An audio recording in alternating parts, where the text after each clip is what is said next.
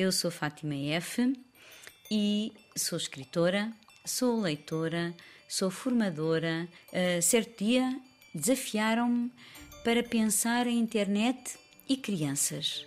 Desse desafio Uh, resultou um conjunto de episódios para a Rádio Zig Zag, que eu espero que tu já tenhas ouvido, uh, também os episódios do Benjamin e da Rita e da Pisca e da Inês, uh, que serão certamente teus conselheiros nessas pesquisas pela internet.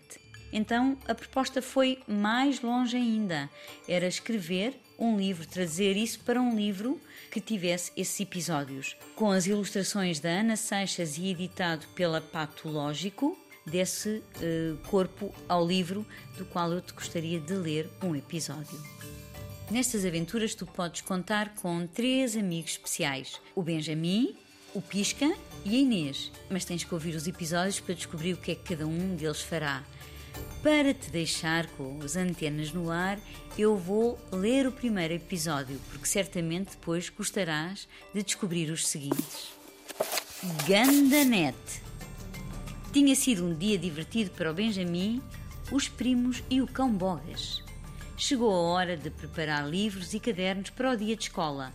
Hum, era preciso verificar o material e os trabalhos de casa. Ufa! Tudo feito! É nesse momento que a Rita, muito entusiasmada, chama o Benjamin. Miúdo, anda rápido ver uma cena que eu descobri. O que é? O que é? Onde está? Dentro do meu computador. É um jogo novo para ti.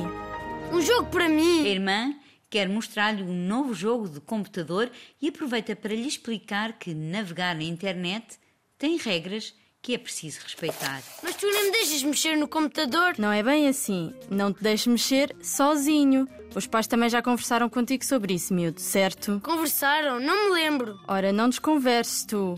Vais ver, aprendes mais depressa na companhia de um adulto. Isso dizes tu. Digo porque é verdade. Ser o mais novo da família só tem desvantagens. Nem és o mais novo da família. O Bogas tem 3 anos ou já te esqueceste? Mas os cães nem usam computadores. Benjamin, Estar online, ligar o computador e pesquisar na internet é fantástico. Também tu podes navegar online pelas informações dos quatro cantos do planeta. Podes ser um cibersurfista. Mas para não seres apanhado por um tubarão digital, tens de ter cuidado e atenção.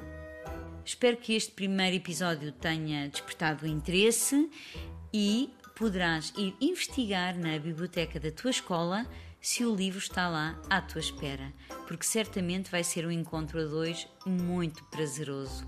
Boas leituras e melhores aprendizagens.